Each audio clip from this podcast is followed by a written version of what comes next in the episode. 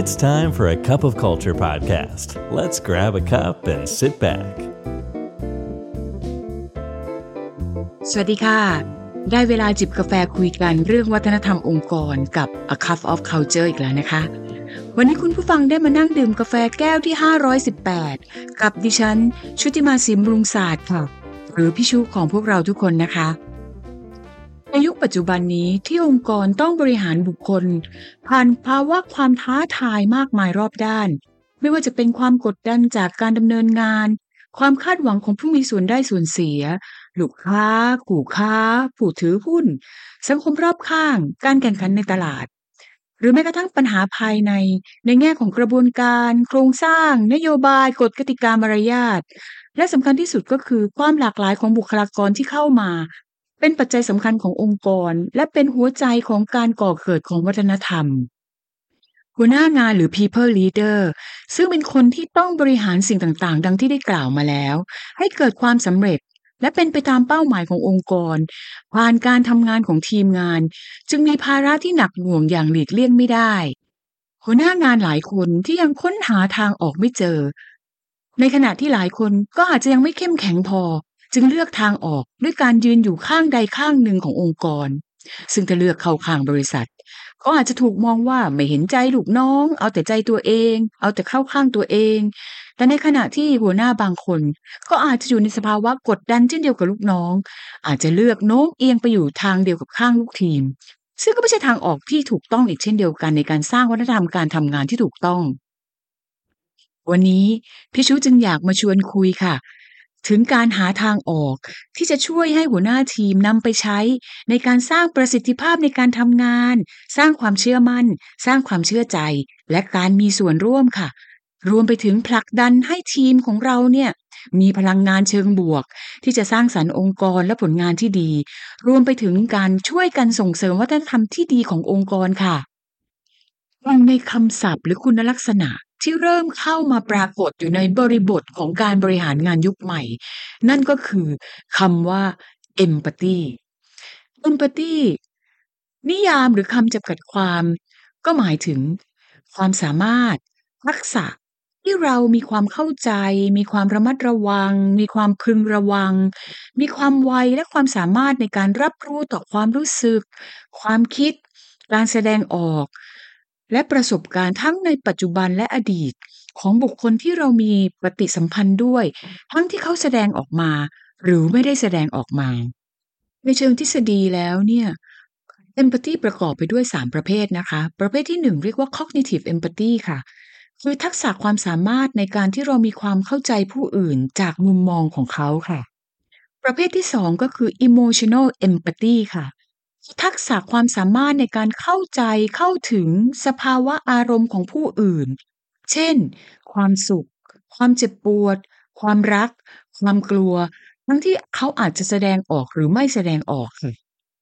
และประเภทสุดท้ายก็คือ somatic empathy ค่ะคือทักษะความสามารถในการที่รับรู้ถึงสภาวะทางกายภาพของผู้อื่นนะคะ เป็น empathy ที่มักจะเกิดขึ้นสำหรับกลุ่มบุคลากรทางการแพทย์ค่ะ ที่สามารถจะเข้าใจอาการของคนไข้ได้เกินกว่าการตรวจจากสภาพเพียงภายนอกอย่างเดียวค่ะ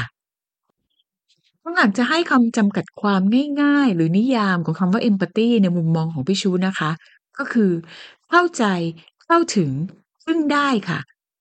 ซึ่งหัวหน้างานหรือ people leader เนี่ยควรจะแสดงออกถึงพฤติกรรมต่างๆ ผ่านกิจกรรมและปฏิสัมพันธ์ที่เรามีกับลูกทีมของเรานะคะ เพื่อให้เขาสามารถสัมผัสได้ ว่าเรารู้สึกและเข้าใจพวกเขาค่ะ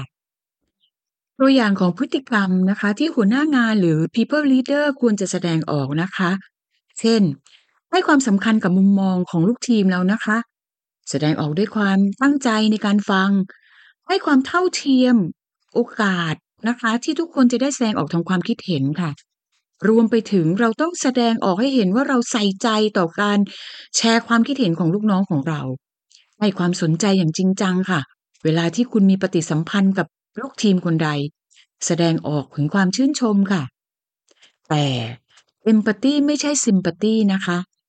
ดังนั้นสิ่งที่ควรระมัดระวังก็คือ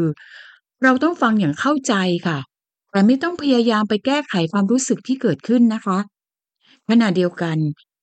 ต้องฟังอย่างมีความระมัดระวัง และไม่ตัดสินใจอะไรไปก่อนหน้าค่ะขอให้มุ่งเน้นไปที่เป้าหมายนะคะ เข้าใจถึงบริบทต่างๆ ที่เรากำลังมีอยู่ สิ่งสำคัญที่สุดเลยนะคะ ของการที่ผู้นำหรือหัวหน้าทีม จะมีเอมพัตตีที่ดีก็คือ ต้องแสดงออกถึงพฤติกรรมเหล่านี้อย่างสม่ำเสมอ ชัดเจนค่ะ และฝึกให้มีทักษะในการแสดงออกในการสื่อสาร ที่แสดงออกถึงความเป็นมิตร ความเข้าใจเข้าถึงอย่างสม่ำเสมอและต่อเนื่องนะคะ ถึงตรงนี้แล้วท่านผู้ฟังก็คงจะมีข้อสงสัยว่า แล้วทำไมเราจะต้องมีเอมพัตตีในองค์กร จริงๆ แล้วเอมพัตตีเนี่ยมีประโยชน์มากมายนะคะ แล้วประโยชน์ทุกตัวเนี่ยก็สร้าง positive impact ในเชิงธุรกิจทั้งสิ้นค่ะประการแรกเลยนะคะ ถ้าเราสามารถสร้างเอมพัตตีที่ดีในองค์กรเนี่ย มันเป็นแก่นของการสร้างพันธกิจที่แข็งแรงค่ะ สามารถที่จะทำให้เราเชื่อมพนักงานของเราเข้ากับพันธกิจขององค์กรค่ะ แล้วมันจะเกิดการสร้างสรรค์ที่ดีนะคะ ไม่ว่าในเชิงของผลิตภัณฑ์นวัตกรรม ให้กับลูกค้า คู่ค้า และก็พนักงานของเราค่ะ ประการที่สองนะคะ empathy จะช่วยเสริมสร้าง productivity ค่ะ ของพนักงาน คือถ้าเราสามารถที่จะเข้าถึงเข้าใจ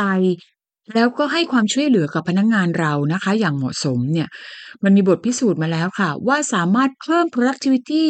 ของพนักงานของเราได้ถึง2เท่าด้วยกันนะคะ ประการที่3นะคะ empathy จะช่วยต่อยอดความร่วมมือหรือ collaboration ในองค์กรค่ะ มีการศึกษาจากทีมงาน Google นะคะภายใต้โปรเจกต์ที่ชื่อว่า Aristotle ค่ะ พบว่าทีมงานที่ประสบความสำเร็จมากที่สุด จะมีบุคลิกภาพอยู่2แบบ ในหมวดของ empathy ก็คือกลุ่มที่1นะคะ เป็นคนที่มีความสามารถในการอ่านนะคะ อ่านใจ อ่านการแสดงออก ช่างสังเกตถึงความผิดปกติของเพื่อนร่วมงานค่ะ ช่วยประคับประคองเวลาที่เห็นเพื่อนร่วมงานอ่อนแอหรือท้อถอยหรือมีความกังวลค่ะ ซึ่งไม่ใช่เรื่องง่ายนะคะ ที่ทีมงานแต่ละคนจะสามารถพัฒนาทักษะด้าน empathy นี้ได้ กลุ่มที่2ค่ะ คือกลุ่มที่เปิดโอกาสให้สมาชิก หรือทีมงานนะคะ ได้มีโอกาสในการแสดงความคิดเห็นอย่างเท่าเทียมกันค่ะ ซึ่งเป็นความเชื่อมั่นนะคะเป็นการสร้างความเชื่อมั่นขณะเดียวกันก่อให้เกิดการเรียนรู้ และสร้างความร่วมไม้ร่วมมือกันในการทำงานค่ะ ประการที่สี่ empathy ช่วยสร้างวัฒนธรรมที่แข็งแรงค่ะ ในที่นี้ไม่ได้หมายถึงความสามารถในการเข้าใจถึงความแตกต่างนะคะ แต่สำคัญไปกว่านั้นก็คือ กระบวนการในการสร้างความสัมพันธ์ผ่านความเข้าใจที่จะทำให้เกิดการอยากเรียนรู้ และการเคารพให้เกียรติซึ่งกันและกันค่ะ ประการที่5นะคะ empathy จะช่วยยกระดับความพึงพอใจของลูกค้าค่ะ เรื่องนี้ตรงไปตรงมานะคะ การบริหารพนักงานและการให้บริการลูกค้า หากอยู่บนพื้นฐานของการเปิดรับ เข้าใจ เข้าถึง และให้ความช่วยเหลือค่ะ ประการที่ 6 ค่ะ empathy เป็นสิ่งที่จะช่วยสร้าง leadership หรือภาวะผู้นำในองค์กรนะคะ ผู้นำที่ดีจะมีดัชนีชี้วัดในด้านทักษะเกี่ยวกับเรื่องของ empathy ค่ะจะมีความสามารถในการที่จะเข้าใจเข้าถึงผู้อื่น ซึ่งจะช่วย motivate ช่วยโค้ชช่วย mentor ช่วยทำให้พนักงานหรือลูกทีมของเราเนี่ยสามารถปฏิบัติหน้าที่ได้เต็มความสามารถ แล้วก็บรรลุเป้าหมายขององค์กรค่ะ และประการสุดท้ายนะคะ empathy ค่ะ ช่วยสร้างประโยชน์ในการแข่งขันค่ะ ไม่ว่าเทคนิค หรือเทคโนโลยีต่างๆ จะเข้ามามากน้อยเพียงใดนะคะแต่ความเข้าใจซึ่งมนุษย์ยังคงเป็นหัวใจสำคัญค่ะ ในการที่จะทำให้เกิดการพัฒนาสินค้าผลิตภัณฑ์และบริการที่มีความสามารถในการแข่งขันต่อไปค่ะ อย่างไรก็ตามนะคะ ทุกอย่างเหมือนเหรียญสองด้านค่ะ มีข้อควรระวังนะคะ ในการเลือกใช้หรือการปฏิบัติตัวด้วยทักษะของ empathy ก็คือ เรื่องที่หนึ่งนะคะ อย่าให้ความเข้าใจหรือความสัมพันธ์ที่ดีไปบิดเบือนเป้าหมายขององค์กรและทีมงาน เรื่องที่สองค่ะ ให้ระมัดระวังสิ่งที่เราเรียกว่า plastic empathy ค่ะ หมายถึงเราต้องใช้ empathy ด้วยความเหมาะสมนะคะ โดยไม่ดูเหมือนเป็นการแกล้งทำค่ะ เรื่องสุดท้ายนะคะ คือระมัดระวังค่ะ ในการใช้ cognitive และ emotional empathy ค่ะ เพื่อให้สามารถเข้าใจทีมงานได้อย่างถูกต้องค่ะ ลดการเข้าใจผิด สามารถจัดการกับสถานการณ์ที่ไม่ดีได้อย่างถูกต้อง และสร้างเสริมความเชื่อใจและความทุ่มเทได้อย่างเหมาะสมนะคะ ถึงตอนนี้แล้วคุณผู้ฟังก็คงพอจะเห็นแล้วนะคะว่า empathy มีความสำคัญอย่างไร แล้วก็คงพอจะจับแนวทางบางอย่าง เพื่อเอาไปใช้ประโยชน์นะคะ ในการทำงาน ในการดูแลทีมงานของเรานะคะ เพื่อสร้างวัฒนธรรมองค์กรที่ดีค่ะ เพราะไม่ว่าเราจะตั้งใจหรือไม่ก็ตาม วัฒนธรรมจะเกิดขึ้นแน่นอนนะคะทำไมเราไม่มาช่วยกัน สร้างวัฒนธรรมองค์กรในแบบที่เราอยากเป็นกันล่ะคะ วันนี้กาแฟหมดแก้วอีกแล้วล่ะค่ะ กลับมาติดตาม A Cup of Culture แก้วต่อไปนะคะกับพี่ชู ในโอกาสหน้าค่ะ แล้วมาลองดูกันนะคะว่าพี่ชูจะเอาเรื่องราวอะไรเกี่ยวกับเรื่องของวัฒนธรรมองค์กร มาพูดคุยกับพวกเราค่ะสำหรับวันนี้ สวัสดีค่ะ And that's today's Cup of Culture. See you again next time.